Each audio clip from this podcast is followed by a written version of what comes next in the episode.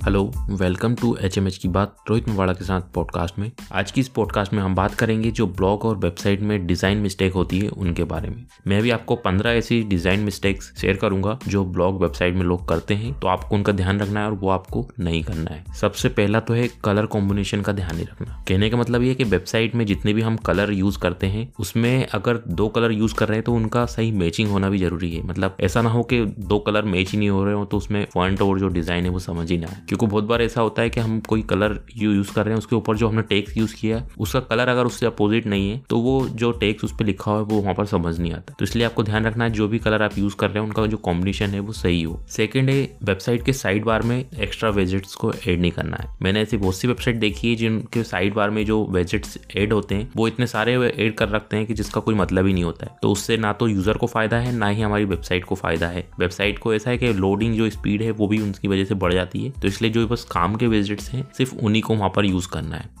Third है menu bar को सही तरीके से अपडेट रखना। इसमें भी मैंने बहुत सी ऐसी वेबसाइट को देखी है, जिनकी जो मेन्यू बार होता है, उसमें जो वो लिंक है, उसको ही अपडेट नहीं रखते या फिर उसको सही तरीके से नहीं रखते। हैं आपको मेन्यू को बिल्कुल इस तरीके से रखना है कि यूज़र को आपकी वेबसाइट को पूरा ऑपरेट करने में, पूरा यूज़ करने में आसानी हो। जो भी इंपॉर्टेंट लिंक है इंपॉर्टेंट सेक्शन है, उनकी लिंक आपको वहाँ पर देनी है। और देखना है कहीं, ऐसा तो नहीं है कि कोई सी लिंक सही से ओपन नहीं हो रही हो। सभी लिंक सही से वर्क कर रही है कि नहीं कर रही है। फोर्थ है इमेज जो यूज़ करते हैं, उनकी क्वालिटी सही ना होना। क्वालिटी से मतलब कि उनका जो पिक्सल है, वो या तो बहुत छोटी होना या फिर बहुत बड़ी होना, या फिर उनका सही साइज़ में जो जिस साइज़ में हमारा ब्लॉग पोस्ट है, उस साइज़ में ना होना। तो इससे क्या होगा कि ना तो पोस्ट में वो सही तरीके से फिट हो पाती है और ना वो सही तरीके से जो यूज़ है इमेज का, जिसके लिए हम यूज़ करते हैं कि पोस्ट की क्वालिटी बढ़ाए, उल्टा उससे वो और कम हो जाती है। तो इसलिए आपको ध्यान रखना है कि आपको बढ़िया से बढ़िया इमेज यूज़ करनी है और इसमें यहाँ पर एक चीज़ और भी आपको ध्यान रखनी है कि आप रॉयल्टी फ्री इमेज यूज़ करें, या फिर आपकी खुद की इमेज हो, वो यूज़ करें। अगर आप कहीं गूगल से डाउनलोड करके यूज़ करेंगे तो आपको कॉपीराइट से भी नुकसान हो सकता है। इसके लिए फ्री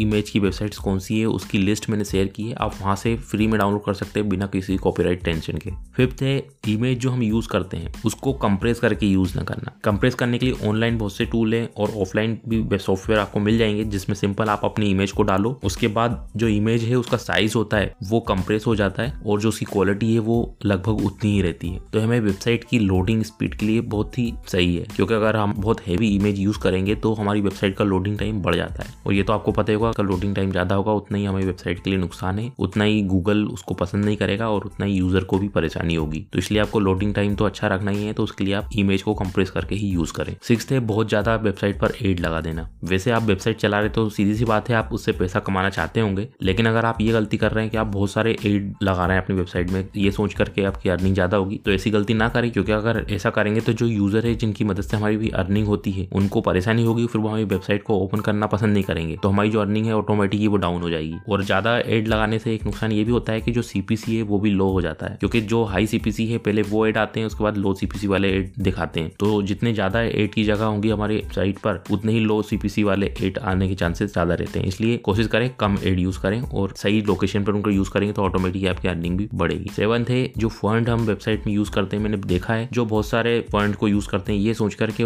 अच्छा लगेगा, ऐसे अलग अलग डिज़ाइन हम पॉइंट को यूज़ करेंगे। लेकिन ऐसा नहीं है, आपको एक पॉइंट ही यूज़ करना है और आपको वो फंड सिलेक्ट करना है जो रीड करने में और देखने में आसान हो। मतलब आप ये ना सोचे कि डिज़ाइनर पॉइंट रखेंगे तो वो अच्छा लगेगा, क्योंकि सबसे मेन है आपके जो यूज़र है, वो पोस्ट को अच्छी से रीड कर पाए तो उसका आपको ध्यान रखना है। एट थे रीड करने में पोस्ट आसान हो। उसके लिए आपको करना है कि छोटे छोटे पैराग्राफ में अपनी पोस्ट को लिखना है। अगर आप लंबे लंबे पैराग्राफ लिखेंगे तो आप खुद सोचिए कि आप किसी भी वेबसाइट पर जाते हैं तो बहुत लंबा अगर पैराग्राफ है तो आप उसको पूरा पढ़ते हैं क्या? बहुत बार तो ऐसा हो जाता है कि हम बीच में पढ़ते पढ़ते ही भूल जाते हैं कि हम कौन सी लाइन में थे। तो इसलिए आपको इस टाइप से नहीं करना है, आपको छोटे छोटे पैराग्राफ में पोस्ट को लिखना है। आपको सिंपल इस तरीके से लिखना है कि आप ये समझ लीजिए कि आप पोस्ट जो लिख रहे हो और सामने वाला जो पढ़ रहा है वो आपके सामने ही बैठा हुआ है। तो आपको उसको किस तरीके से आप बता रहे हो। रहता है ना कि हम थोड़ा थोड़ा बोल के थोड़ा सा रुकते हैं, इस तरीके से आपको पूरा अपनी पोस्ट को लिखना है। नाइन्थ है लिंक्स को और जो भी नॉर्मल टैग्स है या फिर जो भी आप उसमें फॉन्ट का डिज़ाइन यूज़ कर रहे हैं फॉर्मेट यूज़ कर रहे हैं, उनको सही तरीके से फॉर्मेटिंग करना है। जैसे हाइपर लिंक है तो उसको अलग कलर होना चाहिए। वैसे तो ये अगर आप टेम्पलेट यूज़ कर रहे हैं तो ऑटोमेटिक ये आ जाता आता है। लेकिन फिर भी आप इन चीज़ को ध्यान रखना है। और इसके अलावा अंडरलाइन बोल्ड और इटेलिक वगैरह जो हम ये फॉर्मेटिंग करते हैं, जहाँ पर भी इनकी ज़रूरत हो, जो चीज़ आपको हाईलाइट करनी हो, वहाँ पर इनका भी यूज़ करें ताकि पोस्ट देखने में भी आसान हो। और अगर कोई उसको स्पीड से रीड करना चाहे तो जो इंपॉर्टेंट इंपॉर्टेंट पॉइंट है, वो हाईलाइट हो तो उसके आसानी से उनको दिख जाए। टेंथ है टेक्स अलाइनमेंट इसमें सिंपल आपको जो टेक्स है आपका, वो लेफ़्ट राइट से कितना उसमें स्पेस है, या फिर ऊपर नीचे से दूसरे पैराग्राफ में कितना स्पेस है, उस चीज़ का भी आपको ध्यान रखना है कि सारी चीज़ें सही तरीके से अलग अलग दिखे। ऐसा ना हो कि सब ओवरलैप हो रहे हो तो वो कुछ समझ में ही ना इस चीज़ को आपको पूरा चेक करना है कि वो मोबाइल में भी और कंप्यूटर में भी अच्छी तरीके से दिख रहा हो। इलेवंथ है mobile friendly website mobile responsive website होना इसलिए ज़रूरी है तो आप जानते ही होंगे कि जितने भी यूज़र है, ज़्यादातर वो मोबाइल पे ही इंटरनेट को एक्सेस करते हैं। तो अगर आप अपने यूज़र को देखने जाते हैं तो आप गूगल एनालिटिक में जाकर देख सकते हैं कि आपके यूज़र कितने मोबाइल से आते हैं, कितने डेस्कटॉप पर आते हैं। तो आप देखेंगे लगभग 80 परसेंट से ज़्यादा लोग मोबाइल पर ही अपनी वेबसाइट ओपन करते हैं। तो इसलिए आपको ये पूरा कन्फर्म अच्छे तरीके से देखना है कि आपकी वेबसाइट अच्छे से मोबाइल में एक्सेस होती है और सब चीज़ें बढ़िया तरीके से मोबाइल में दिखती हैं। क्योंकि अगर मोबाइल में सही तरीके से ओपन नहीं होगी या फिर लो लोड होगी तो आपको ही नुकसान है। ट्वेल्थ है, सोशल मीडिया बटन एड करें। बहुत सी वेबसाइट पर मैंने देखा है कि वो सोशल मीडिया की बटन एड ही नहीं करते। अब ये इसलिए ज़रूरी है कि जैसे कोई विजिटर आपकी वेबसाइट पर आया तो आपको उससे कनेक्ट रहना है तो आप उससे सोशल मीडिया के थ्रू ही कनेक्ट रह सकते हो। तो वहाँ पर जैसे फेसबुक ट्विटर इंस्टाग्राम आप इनका लिंक वहाँ पर देख सकते हो अपनी वेबसाइट पर, ताकि वो उस पर क्लिक करके आपको वहाँ पर फॉलो कर ले तो रेगुलर आपसे कनेक्ट में रहे और आप जो भी पोस्ट वहाँ पर शेयर करो, उनको उसकी नोटिफिकेशन अपडेट भी मिलती रहे। थर्टीन है सर्च बॉक्स ये कितना ज़रूरी है, इसको बताने की मुझे वैसे ज़रूरत तो नहीं है, क्योंकि अगर कोई भी यूज़र आया आपकी वेबसाइट पर किसी आर्टिकल को सर्च करके, अब उसको कुछ और जानकारी चाहिए तो वो कहाँ पर सर्च करे? अगर उसको सर्च का ऑप्शन ही नहीं होगा तो मजबूरन उसको आपकी वेबसाइट को कट करके जाना पड़ेगा। लेकिन अगर आपकी वेबसाइट में सर्च बॉक्स है तो उसको और जानकारी भी चाहिए, अगर किसी टॉपिक से रिलेटेड जिस टॉपिक पर आपकी वेबसाइट है तो वहाँ पर सर्च करके देख सकता है कि इस वेबसाइट पर अगर वो इन्फॉर्मेशन भी है तो मैं यहीं पर उसको रीड कर लेता हूँ। अगर सर्च बॉक्स आपकी वेबसाइट में एड है तो आपका बाउंस रेट भी कम होगा, आपकी रैंकिंग में भी इससे फ़ायदा होगा और यूज़र है, उसको भी आपकी वेबसाइट पसंद आएगी क्योंकि उसको और ज़्यादा इन्फॉर्मेशन भी आपकी वेबसाइट पर मिल जाएगी। तो इसलिए आपको चीज़ का ध्यान रखना है कि आपकी वेबसाइट में सर्च बॉक्स है और अगर नहीं है तो आप अभी उसको एड करें।